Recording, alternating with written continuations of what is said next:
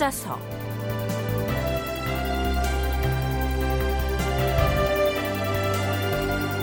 제 524편 안평대군 사약을 받다. 극본 이상남 연출 김태성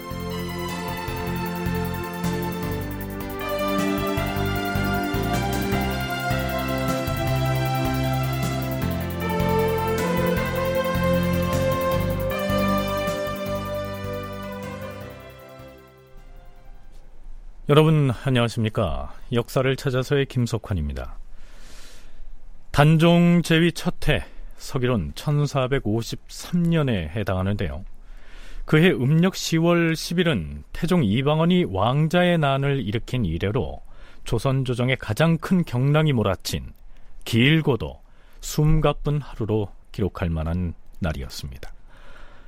단종의 삼촌인 수양대군이 의정부의 실세로서 국정을 좌지우지하고 있던 좌의정 김종서를 기습적으로 공격해서 살해하고 이어서 영의정 황보인을 비롯해서 평소 자신의 권력 가도에 방해가 된다고 생각되는 사람들을 가차없이 제거했던 것입니다. 우리는 이 정변을 계유정난이라고 부릅니다. 지난 시간 말미에 김종서가 어떻게 최후를 맞이했는지 그 과정을 살펴봤는데요. 지금은 단종실록이라고 불리는 노산군 일기에는 이날 김종서가 죽던 날 그의 집안 분위기를 이렇게 기록하고 있습니다.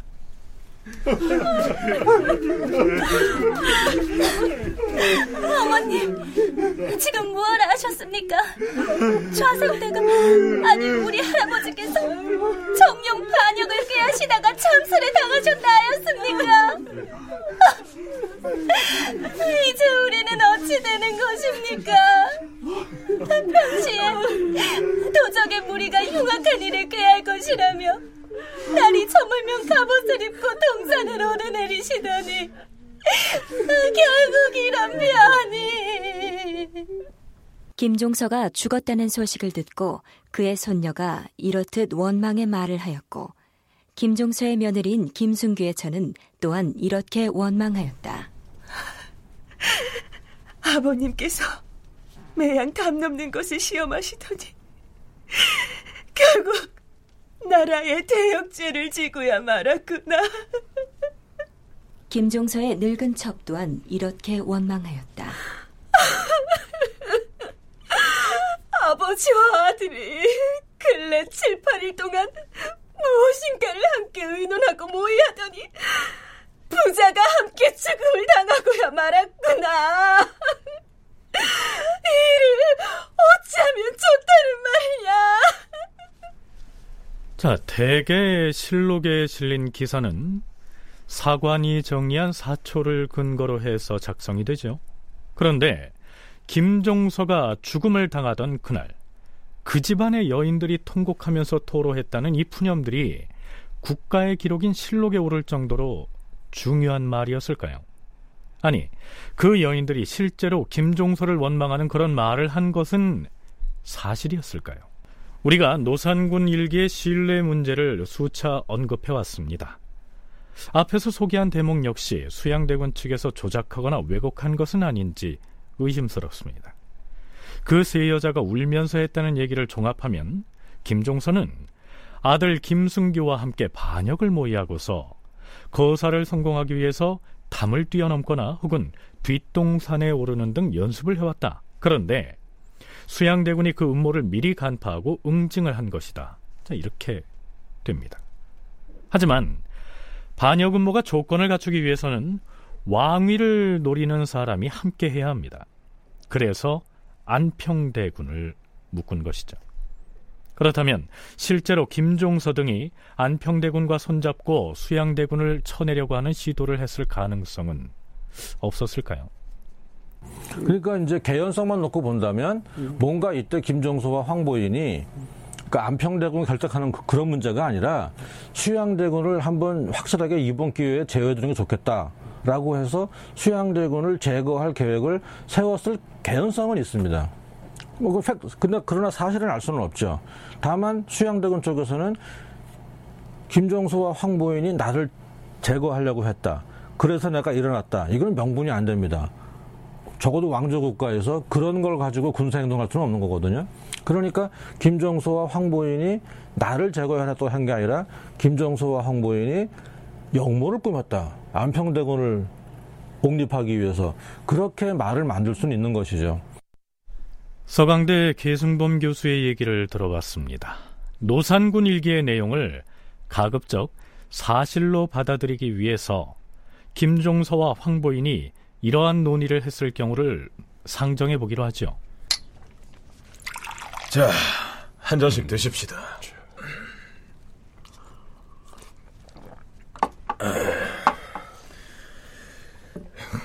그런데 영상, 요즘 수양대군의 움직임이 수상쩍지 않습니까? 나도 그 얘기를 하려던 참이었습니다. 자고로 왕실 종친이 정사에 개입하여 그 결과가 좋았던 적이 없었는데 근래 수양은 의정부에서 하는 일에 노골적으로 반감을 드러내고 있어요. 사헌부의 강관들을 움직여서 의정부를 비난하는 상수로 올리게 하는 것은 물론이고 요즘은 무엇인가 심상치 않은 일을 꾸미고 있는 것 같습니다. 아니, 심상치 않은 일이라면 어떤 일을? 그 수양대군이 수족처럼 부리는 권남이란 자 있지 않습니까? 그 자가 궁지기 출신의 한명회를 끌어들여서 하루가 멀다 하고 회합을 한다는데 이거 필시 무엇인가 작당을 하고 있음이 분명합니다. 아, 한명회라. 그자가 책략에 능하기로 소문이 자자합니다. 뿐만 아니라 듣자 하니 권남과 한명회가 힘께나 쓰는 역사들을 끌어모으고 있다는 풍문도 나돌고 있어요. 아니 될 일이지요. 두고 볼 수만은 없습니다. 두고 보지 않으면 어찌하시게요? 당하기 전에 선수를 쳐야죠. 어린 주상을 보위하기 위해서라도. 아니, 하면 수양대군을 아예 없애버리자는 말씀이요? 이 나라 종묘 사직을 위해서 그래야만 한다면 김종서와 황보인 등이 수양대군을 제거하기 위해서 모종의 계획을 세웠는데 수양대군 측에서 낌새를 알아채고는 먼저 공격을 한 것이다. 노산군 올라 있는 계유정난 관련 기사를 사실로 받아들이자면 이러한 가정을 해볼 수 있다는 겁니다. 하지만 그럼에도 불구하고 김종서와 황보인이 단종을 몰아내고 그 자리에 안평대군을 앉히려고 거사를 도모했다는 이 대목은 설득력이 떨어집니다. 김종서는 이미 어린 단종을 보위에 앉혀두고 자신의 의지대로 국정을 이끌어가고 있는 상황이었는데요. 새삼 안평대군을 국왕으로 만들기 위해서 목숨까지 걸고 반역을 시도할 이유가 없었던 것이죠.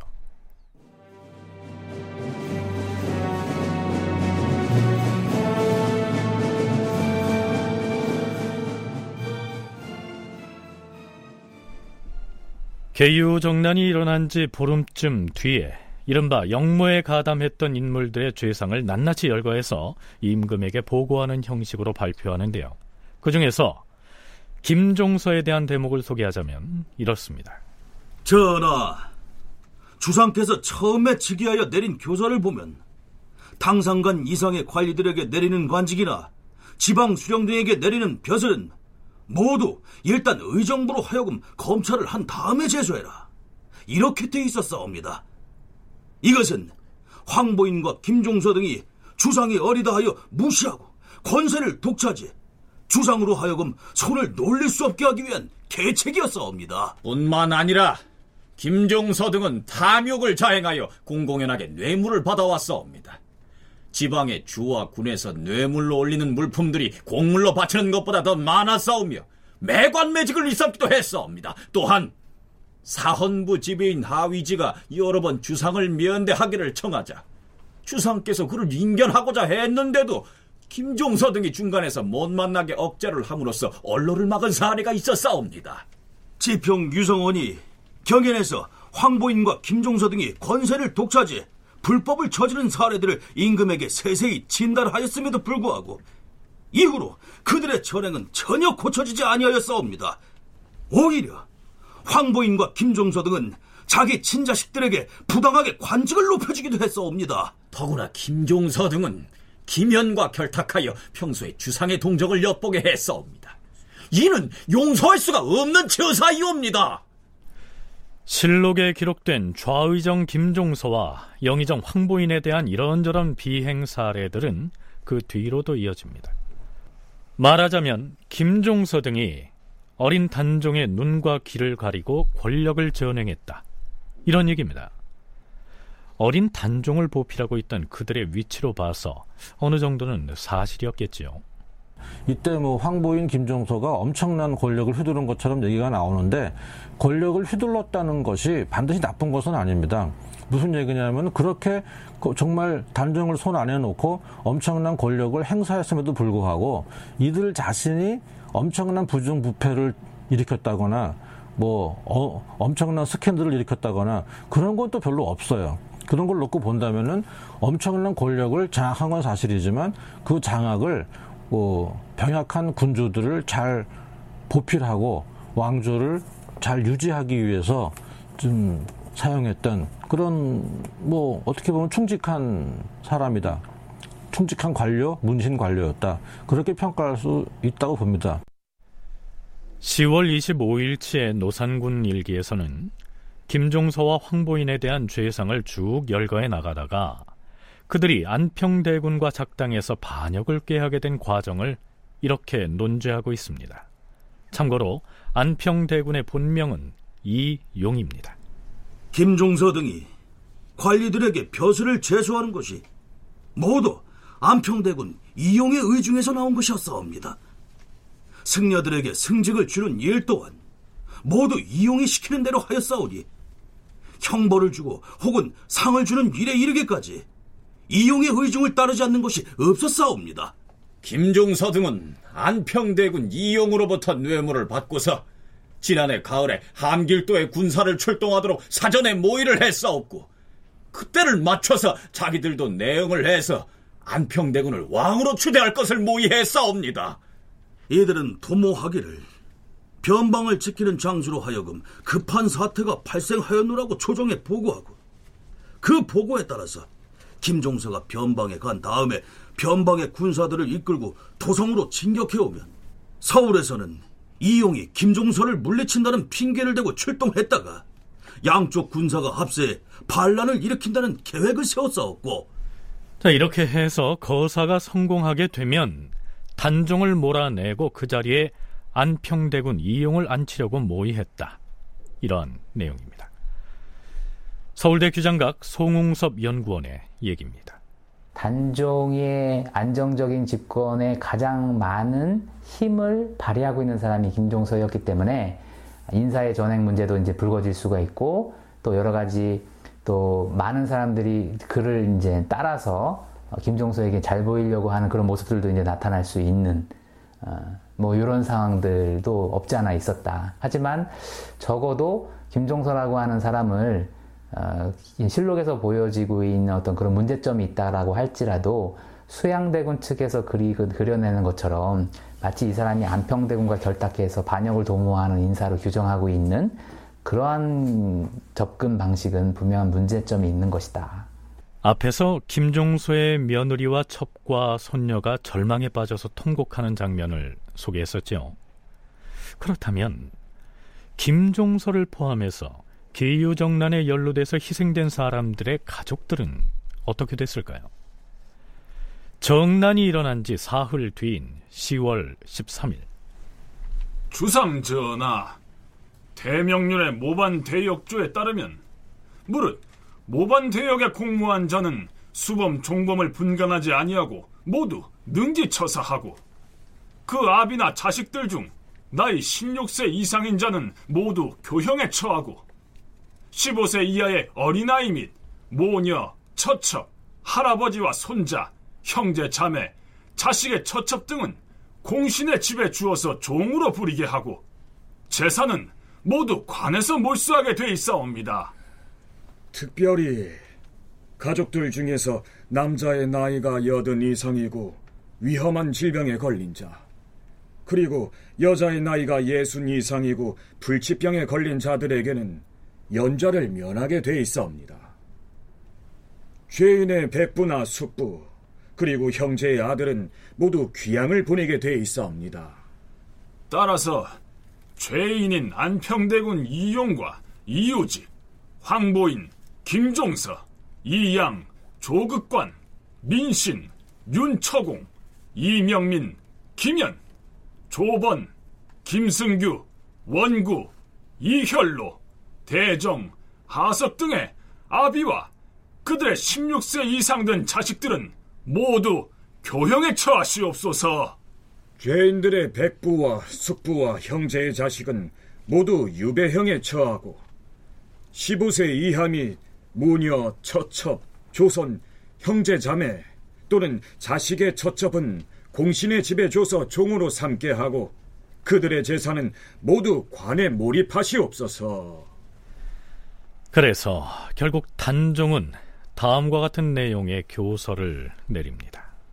물론 이때는 이미 권력이 수양대군의 수중에 들어간 상황이었기 때문에 단종이 임의로 형벌을 정할 처지가 아니었겠죠. 우선 안평대군 이용과 이우직에 대해서는 정부와 육조와 대간이 굳이 법대로 처치하기를 정하고 있으나 그들은 왕실의 종친인 터에 차마 형을 가하지 못하겠으니 강화도의 교동현으로 옮겨두라.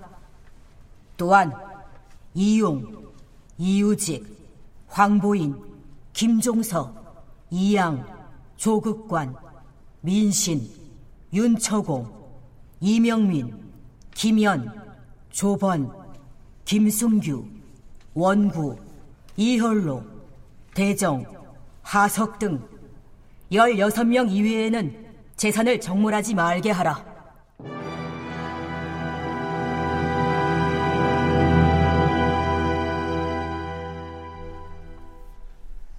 정변을 일으켜서 의정부 권력의 상징이었던 영의정 황보인과 좌의정 김종소를 제거한 수양대군은 빠른 속도로 자신의 권력을 구축해 나갑니다.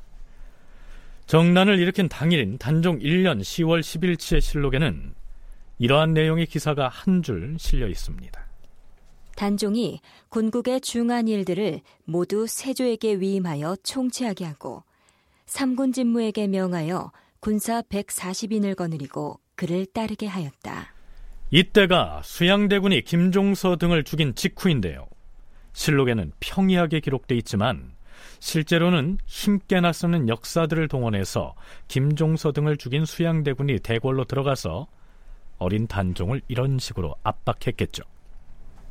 전하, 주상전하를 쫓아내고 안평에게 보위를 넘기려고 반역을 모의하였던 김종서를 신이 지금 처형하고 돌아오는 길이옵니다. 사정이 급박하여 김종서 부자의 목을 배곤한 뒤에 아뢰는 것이옵니다. 그, 그, 그럼 이제는 어찌하면 되는 것입니까? 우선 반역 음모에 가담한 나머지 무리를 처단해야 하오니 어명을 내리셔서 신에게 군사를 내주시옵소서. 군사를 얼마나 내주면 되겠습니까? 140명은 있어야 할 것이옵니다. 알겠습니다. 삼군 도지무에게 명하여 군사 140인을 수양대군에게 내어주도록 조치하겠습니다. 그리고 지금은 비상한 상황이옵니다. 따라서 이 혼란을 신속하게 수습하기 위해서는 신에게 당분간 군국 정사를 지휘할 수 있도록 위임을 해주시옵소서. 그리하세요. 숙부에게 군국의 주요 임무를 위임할 것이니 과인을 대신해 수습해 주세요. 수양대군은 그 길로 군사를 몰고 나가서는 자신들이 사전에 반역의 무리라고 점찍어 두었던 사람들을 신속하게 처단합니다. 연려실기술에는 수양대군의 책사인 한명회가 사전에 살생부를 작성해 두고 있다가 해당 인사들을 처단한 것으로 기술돼 있습니다. 수양대군은 군사를 세 겹으로 세워서 각각 세 군데의 출입문을 거치게 하였다. 한경회가 살생부를 펴놓고 문의 안쪽에 앉아 있었다. 여러 신료들이 부름을 받고 영문을 모른 채 도착했는데 첫째 문에 이르러서는 하인들을 떼어놓게 하였고 둘째 문에 다다르면 한영회가 그 이름이 살생부에 올라 있는지를 확인하였다.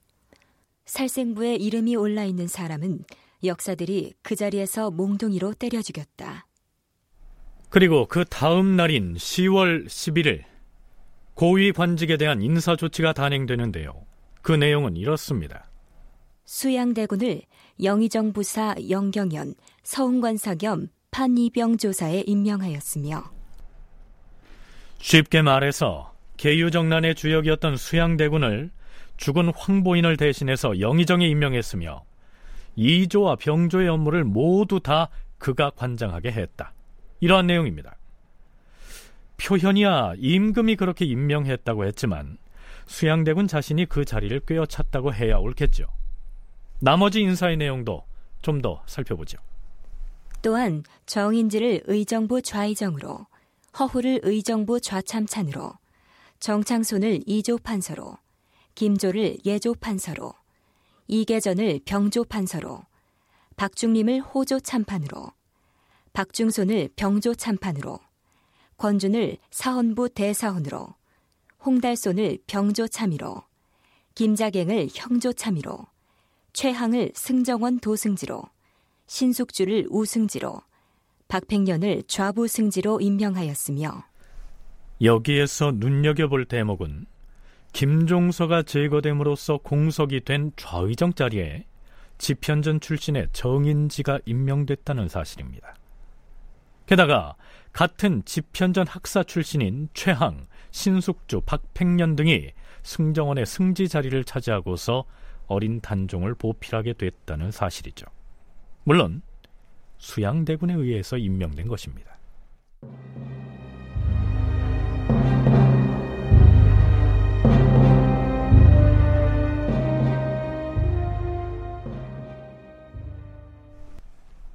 자, 이제 수양대군이 정변을 일으켜서 실질적인 권력을 장악하는 데 성공을 했으니 그 과정에서 공훈을 세운 사람들을 모른 채 해서는 안 되겠죠. 우선 다른 사람들의 공훈을 따지기 전에 수양대군 자신이 일으킨 계유정난에 대해서 스스로 어떤 보상을 받았는지 살펴보죠. 수양대군이 군사를 이끌고서 자신이 반란 세력이라고 낙점한 사람들을 모조리 죽이고 나자 그동안 주춤거리고 있던 대소신료들이 새로운 권력자로 등장한 수양대군 편으로 우르르 몰립니다. 주상 전하, 수양대군께서는 반역의 무리를 토평함으로써 주상 전하의 포위를 튼튼히 하였사옵고 위태롭던 종묘사직을 지켜내셨사옵니다. 과연 수양대군이 아니 계셨다면 역신들이 일으킨 반란 사건을 어찌 참조할 수가 있었겠사옵니까? 이는 곧 옛 주나라 무왕의 아우로서 무왕이 죽자 어린 조카인 성왕을 보필해 주나라 왕실을 반석 위에 올려놓은 주공의 공과 다를 것이 무엇이겠사옵니까? 그렇사옵니다. 역심을 품은 무리로부터 전하와 종묘 사직을 구한 수양대군에게 공신호를 내리시옵소서. 수양대군에게 공신호를 내리시옵소서 주상 전하. 문무백관이 몰려와서는 수양대군에게 상을 내려야 한다고 입을 모아서 주청하고 있으니까요. 어린 단종으로서는 그대로 따라야 했겠죠. 경들의 뜻을 알겠습니다. 수양대군에게 큰 상을 내릴 것이니 과인이 선포할 교서를 작성해 올리도록 하세요. 수양대군의 공적사항을 정리해서 그럴듯하게 작성하려면 아무래도 두뇌 집단인 집현전의 학사들에게 교서의 초안을 맡겨야 했겠지요. 자, 한편 여기는 집현전. 자, 이, 이보게 지금 주상전하께서 대소신료들의 청을 받아들여서 수양대군에게 공신호를 내리기로 했다네. 자, 그런데 우리 집현전 학사를 시켜서 이 수양대군에 대한 공신 책봉 교수 초안을 짓게 하겠다고 하셨다네. 아니 무슨 수양대군을 찬양하는 교사를 지으라고? 우리 보고 그건 안될 일이야. 어찌 집현전 학사가 그런 글을 진단 말인가? 그럼 난 일이 있어서 이만 가봐야겠네. 아니, 이보게 같이 가서. 수양대군이 김종서 등을 죽이고 군국의 중대사를 다 장악하자 문무백관이 수양대군의 공을 옛 중국의 주공에 비교하여 표창하기를 임금에게 청하였다. 그리하여 집현전으로 하여금 교서의 초안을 작성하게 하니 여러 학사들이 모두 그 일을 맡지 않으려고 도망쳐버렸다. 그런데 마침 집현전에 홀로 남아있던 유성원이 붙잡혔으므로 교서 초안을 쓰지 않을 수 없었다. 유성원은 하는 수 없이 교서의 초안을 지어 올리고서 집에 돌아와서는 통곡을 하였는데 그의 집안 사람들은 그가 왜 통곡하는지 영문을 알지 못하였다. 수양대군의 계유정난을 당시의 집현전 학사들이 어떻게 인식하고 있었는지를 미루어 짐작하게 하는 일화라고 할 수 있겠죠.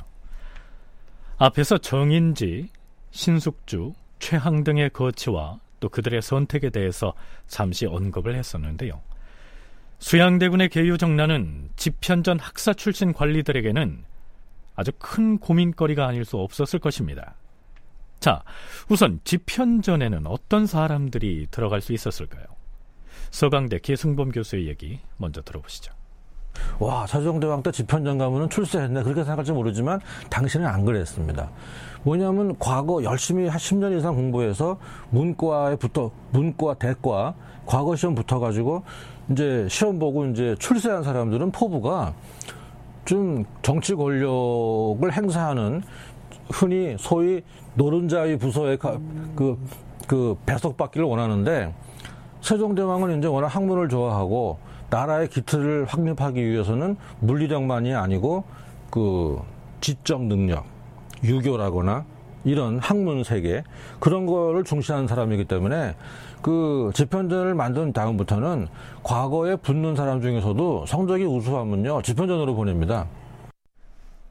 과거에서 장원급제자를 한 사람이라면 이른바 힘 있는 관직을 얻어서 위세를 부리면서 지낼 꿈을 꿨을 텐데요. 집현전에 붙잡혀 와서는 날마다 역사를 공부하고 경전을 읽고 문헌을 정리하고 유교의 교리에 합당한 정치 윤리를 고민하는 일로 세월을 보내다 보니까 그들도 이른바 세속적인 출세에 목이 말랐었겠죠. 그런데 세종이 죽고 문종도 죽고 어린 단종이 보위에 있는 이 상황에서 집현전 학사들로서는 도저히 있어서는 안 될 사태가 발생한 것입니다. 바로 계유 정난이었던 것이죠. 세종대왕은 뜻이 있어 집현전으로 보냈고 막 공부시키죠. 근데 그러니까 공부는 한두 해 되는 게 아니란다 하면서 집현전에 한 번 가면요. 한 10년간 이상 근무합니다. 그러니까 어떤 기록들이 있는가 하면은 집현전에 배속받은 사람들이 다른 부서로 전출되게 해달라고 로비 활동을 하는 게 나옵니다. 근데 충분히 이해가 되죠. 그러니까 정말 과거에 붙은 사람 중에 정말 학문이 좋은 사람이 몇 명이나 있겠습니까? 대부분 권력욕과 출세하기 위해 들어온 사람들인데 그러니까 문제는 뭐냐면 이 개유 정난이라고 하는 뭔가 쉽게 납득할 수 없는 무력을 동원해 가지고 기존의 왕을 몰아내고 또는 뭐 그냥 자기가 독단적으로 힘을 탱크 몰고 들어와서 권력을 잡은 이 사건을 놓고 이러한 격변기에 어느 쪽을 자신의 노선으로 선택할 것이냐. 이건 아마도 쉬운 결정은 아니었겠죠. 바로 이 계유정난과 얼마 뒤에 수양대군이 단종을 밀어내고 왕위를 차지한 뒤에 발생한 단종 복위 운동 과정에서의 사육신 사건을 통해서 세종 시기에 집현전에서 함께 공부를 했던 사람들의 운명이 갈라집니다.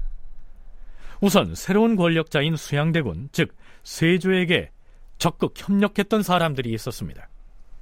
세종대왕 문종 때는 집현전에 한번 가면 나갈 길이 별로 없습니다. 그러니까 그렇지만 브레인들이죠. 그러니까 수양대군이 정난을 일으키고 권력의 전면에 등장하는 과정에서 집현전에서 같이 공부했던 굉장히 많은 집현전 학사 출신들이 수양대군 쪽으로 바짝 붙는 겁니다. 좋은 기회가 온 거죠. 내가 지금 과거에 붙고 청운의 꿈을 품고 과거에 붙었는데 10년, 15년 동안 지금 썩고 있었는데 이건 절호의 기회죠. 수양대군이 계유정난을 일으켰을 바로 그때 그 수양대군의 편으로 적극 가담해서 출세 가도를 달렸던 사람으로 대표적인 인물을 꼽으라면 정인지와 신숙주를 들 수가 있겠죠. 하지만 또 다른 선택을 한 사람들도 있었습니다. 집현전에서 계속 공부하면서 정말 그 공부 자기가 공부한 유교 윤리의 가치, 기본 규범 이것이 정말 인간이 살아가는 데 있어서 가장 중요하다. 의리를 지키는 거, 충성, 효도하는 거 그것을 체득화시켜서 실천하는 집현전 무리도 있지요. 그 사람들이 볼 때는 개유정난이 엄청난 정치 권력을 향유할 수 있는 좋은 기회로 다가온 것이 아니고 자기가 지금 절대 가치, 윤리로 알고 있던 것에 역행한 사건이라는 거죠. 그러니까 이 세종대왕은 순수한 마음으로 이게 나라에도 학문이 필요하지 해서 집현전에다가 그냥 처박아 두고 10년, 20년 공부시켰는데 그 공부를 한 그 사람 입장에서 볼 때는 정치적 격변이 일어나는 이 순간 수양대군이 일으킨 개유정난은 자신이 그동안 공부하고 체득해온 유교적 윤리나 그 가치에 정면으로 반하는 사건이기 때문에 그것을 출세의 기회로 받아들일 수는 없다고 생각하고 저항을 했던 사람들이 그들입니다. 바로 성산문을 포함한 사육신이 그러했습니다. 그러나 성산문 등도 이미 성공해버린 쿠데타라고 할 수 있는 계유정난에 대해서는 현실을 일단 받아들이는 모습을 보입니다.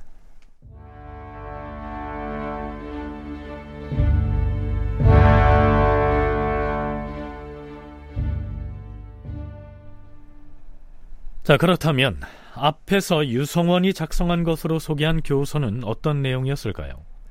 단종이 발표한 교서의 내용을 요약해서 소개하자면 이렇습니다.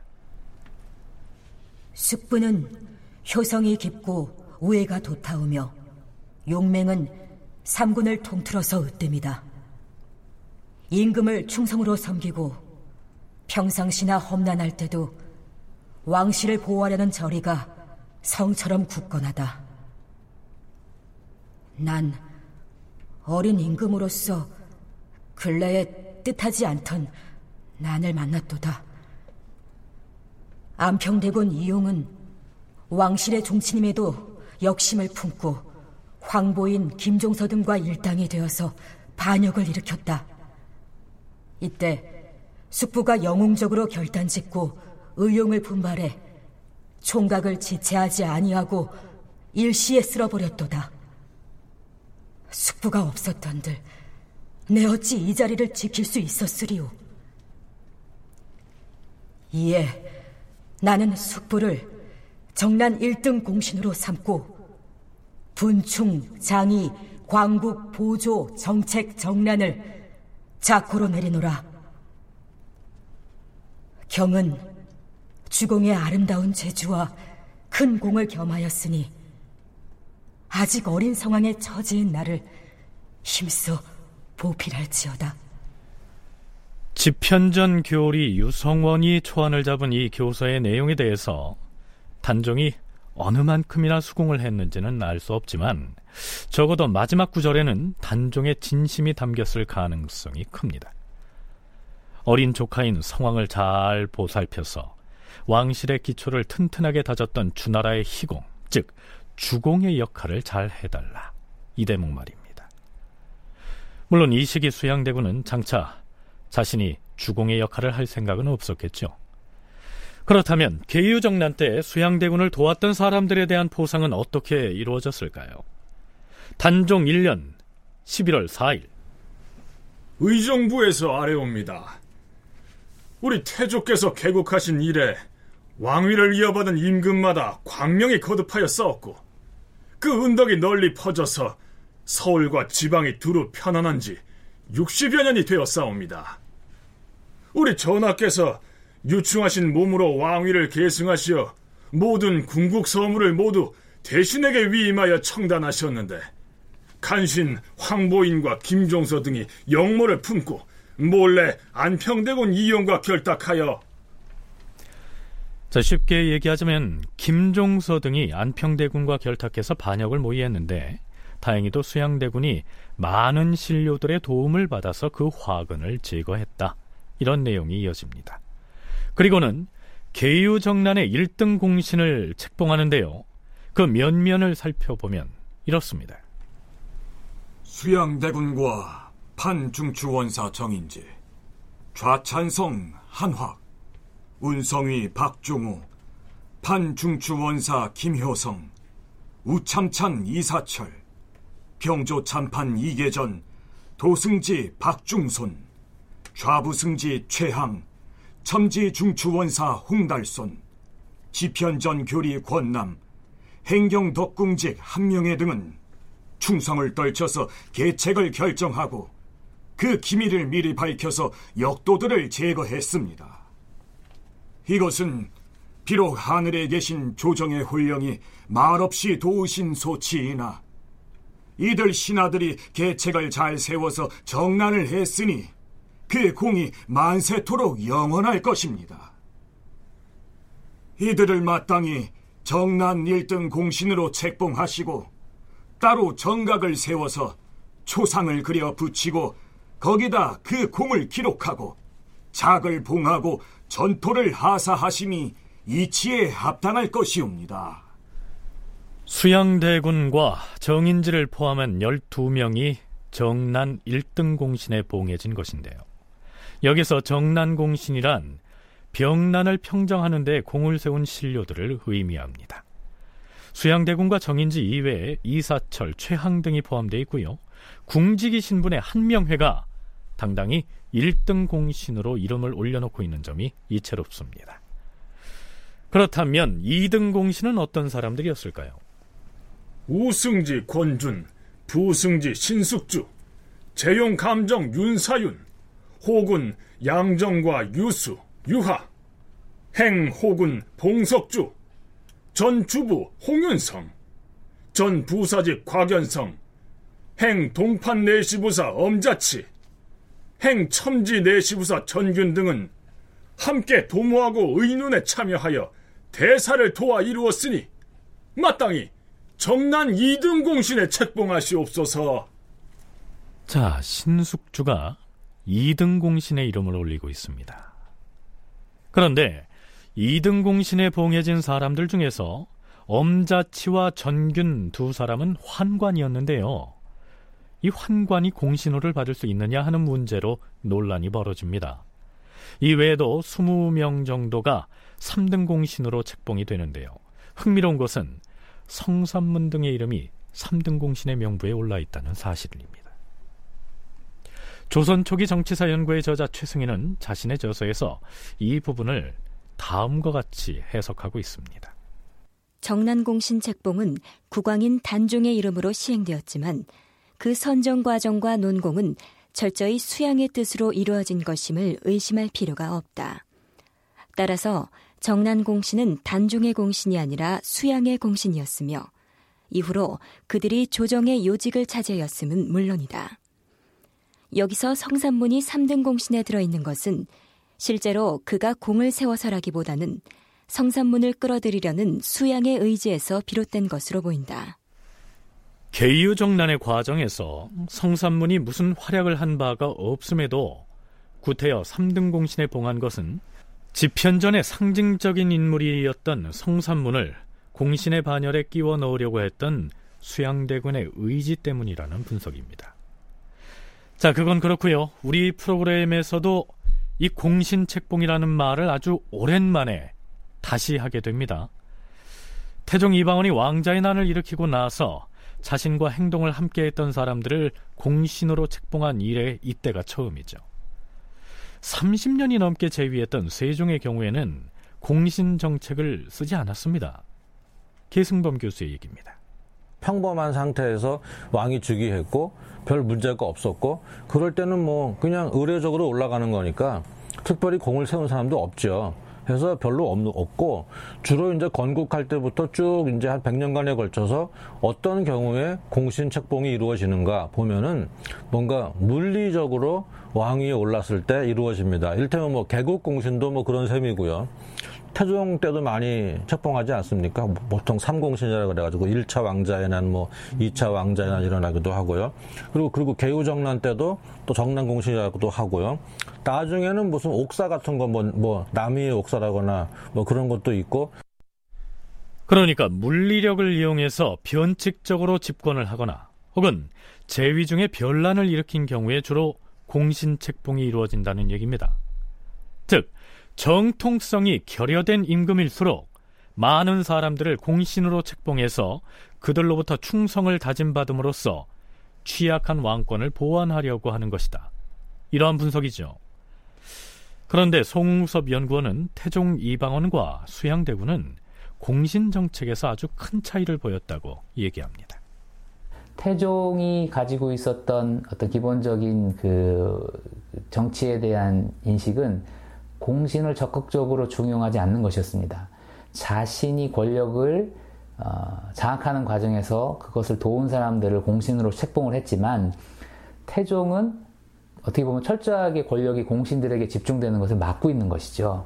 그러니까 태종의 인적 청산 작업 중에는 어, 그런 공신의 그 권위를 드러내면서 권력형 비리를 저지르는 것을 막는 것도 있었거든요. 그러니까 권력은 철저하게 왕에게 집권이 집중이 되어야 되는 것이고 어, 그 왕은 어떤 그 왕이 추구하는 원칙과 기준에 의해서 또는 어떤 법과 같은 어, 모두가 공신할 수 있는 기준을 가지고 이제 정치를 운영하는 것이 태종이 추구했던 방법이라고 한다면 태종의 경우에는 공신 책봉 이후에 그 공신들이 권력화하는 것을 철저하게 배제함으로써 왕권의 안정을 기할 수가 있었는데 이에 반해서 수양대군, 즉 세조의 경우는 달랐습니다. 세조는 모두 세 차례에 걸쳐서 공신을 책봉합니다. 그 내용을 소개하자면 이렇습니다. 정난 공신은 1453년에 수양대군이 황보인, 김종서 및 안평대군 등을 주설하고 권력을 획득한 공으로 책록된 공신을 말한다. 좌익공신은 1454년에 정인지, 한영회, 권남 등이 주축이 되어서 단종을 패하고 세조를 왕으로 추대하는 데에 공이 있는 신하들을 대상으로 책봉하였다. 세조는 제위 13년째이던 1467년에 또 한 번 적개 공신을 책봉하였는데 이는 길주에서 일어난 이시의 난을 평정하는 데에 공을 세운 신하들을 대상으로 책봉한 공신이다. 세조는 피를 부르는 정변을 통해서 집권에 성공했고 그 과정에서 도움을 받은 신료들을 공신으로 책봉했는데요. 나중에는 자신이 책봉한 공신으로부터 놀림을 당하는 사례도 나타납니다.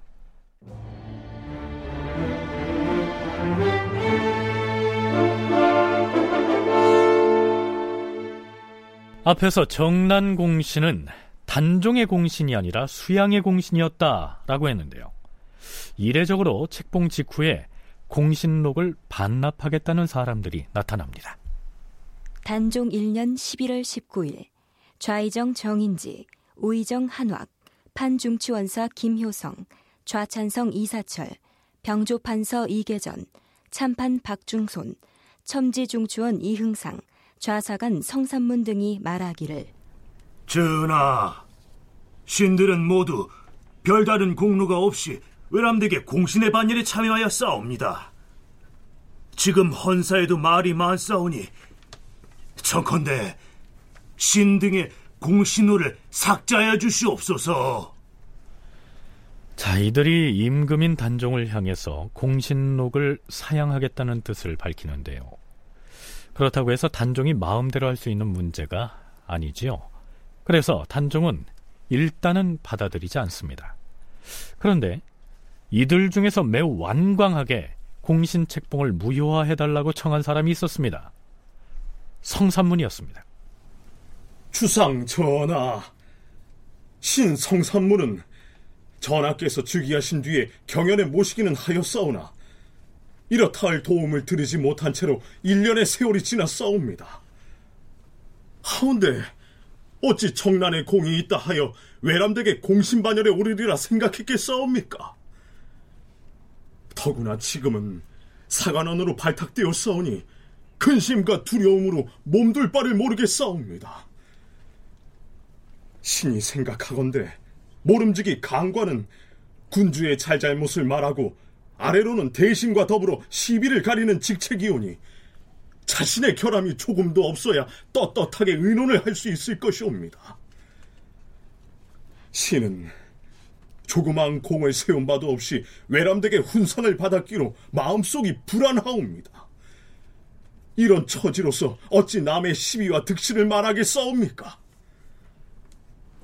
신이 몸담고 있는 사관원과 사원부는 사실상 일체이온데 지금 사원부에서 공신의 등재가 옳지 못하다는 논박이 나오고 있사옵니다. 하오니 엎드려 바라건대 신의 공신호를 삭제하시옵고 신의 직임을 파하여 현능한 사람으로 대신하시옵소서. 이 시기에 집현전 학사였던 성산문은 사관원의 대관으로 옮겨가서 언론의 역할을 수행하고 있었는데요. 시비국직을 따지는 간관으로서 특별히 세운 공도 없는 터에 공신 책봉을 받을 이유가 없다고 해서 반납 의사를 밝힌 것이죠. 성산문의 발언은 듣기에 따라서는 수양대군이 정변을 일으켜서 권력을 획득하는 데 공을 세운 사람으로 기록되기 싫다. 이런 의미로도 해석될 수 있겠죠. 송웅섭 연구원은 세종 후반 무렵부터는 본래 집현전 학사들이 언관구시를 하면서 정치적인 발언을 좀 더 강하게 하게 됐다고 얘기합니다. 세종 후반부터 집현전이 언관화되고 있었다는 것. 그래서 집현전의 관료들이 대간에 많이 이제 서로 이제 왔다 갔다 하면서 이제 그 좀 더 정치 기구화 되어가는 그러한 성향들이 이제 점점점 강화되고 있었다는 것 그러한 추세를 먼저 인식할 필요가 있을 것 같고요. 그러한 상황 속에서 어 사실 하위지라든가 뭐 박팽년, 성산문 이러한 좀 더 강직하고 어 어떤 유교적 그런 색채를 이렇게 많이 드러내는 그런 주편전 학사들이 어떤 뭐랄까요 어, 문종과 단종 시절에 좀더이 강력한 발언들을 하고 있었던 것이거든요. 어, 근데 이제 세조가 집권을 하게 되니까 수양대군이 집권을 하게 되니까 그러한 집현전의 발언이라고 하는 것이 한편으로 용인이 되지만 또 한편으로는 그것이 언제까지 가능할까? 그러나 수양대군 측에서 성산문의 주청을 받아들이지 않았고 성산문 역시 더 이상 고집을 부리지는 않았습니다.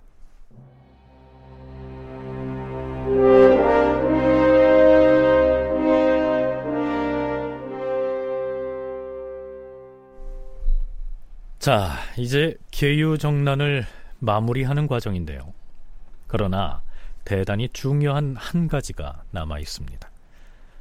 반역을 모의한 죄목으로 강화도의 교동에 유배 중인 안평대군 이용을 수양대군이 과연 그대로 두고 보겠느냐 이 문제입니다. 아닌 게 아니라 안평대군을 처단해야 한다는 목소리가 이어집니다. 그런데 앞장서서 안평을 죽여야 한다고 주청한 사람은 집현전 출신으로 수양대군에 의해서 새로 좌의정에 임명된 정인지였습니다. 주상 전하, 문무백관을 대신하여 신 좌의정 정인지가 아래옵니다.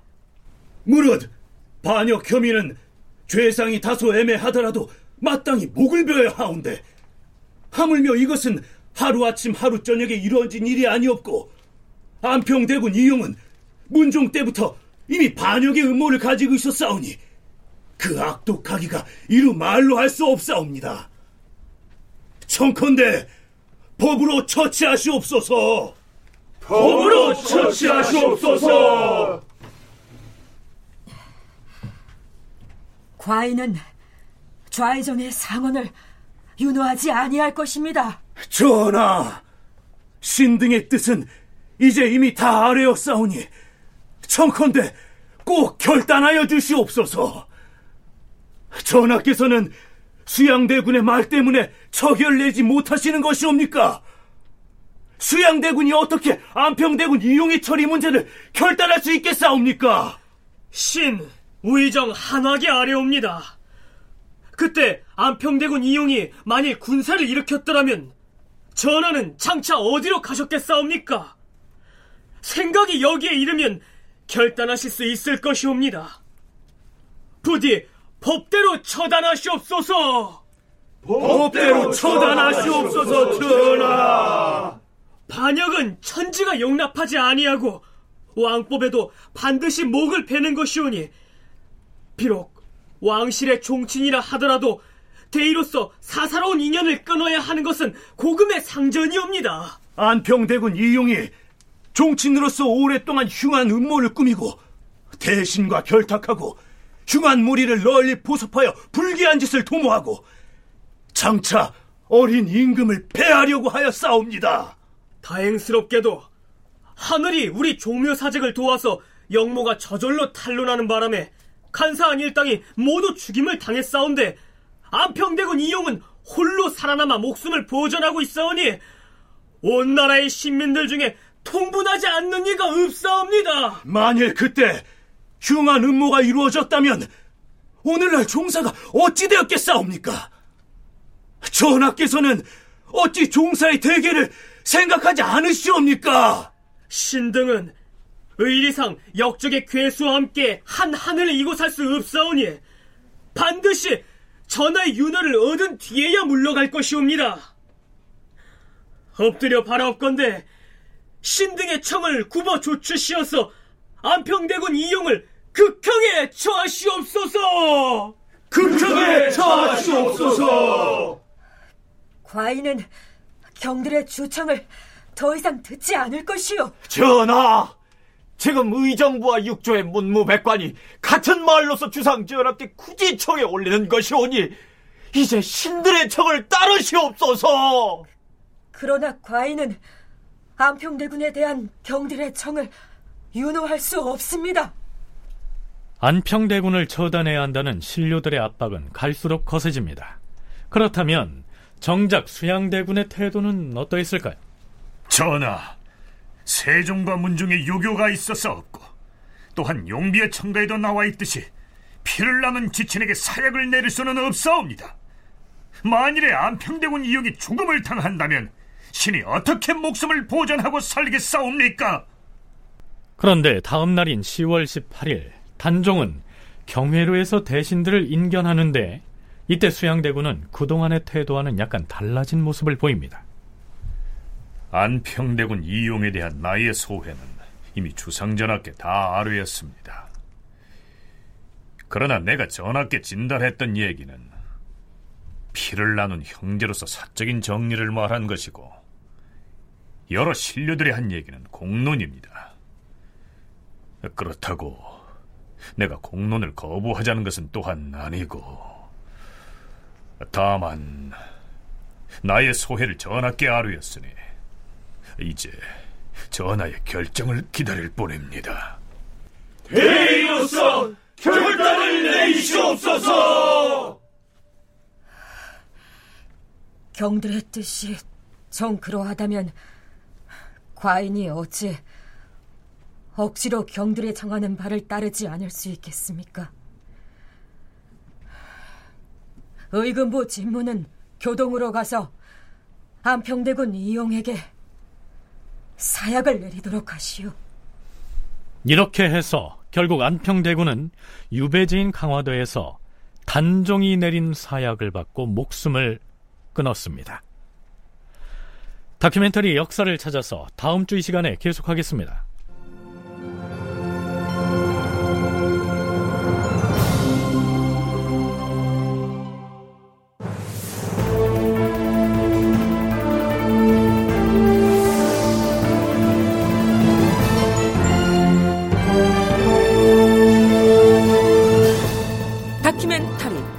역사를 찾아서 제 524편 안평대군 사약을 받다 이상락 극본 김태성 연출로 보내드렸습니다.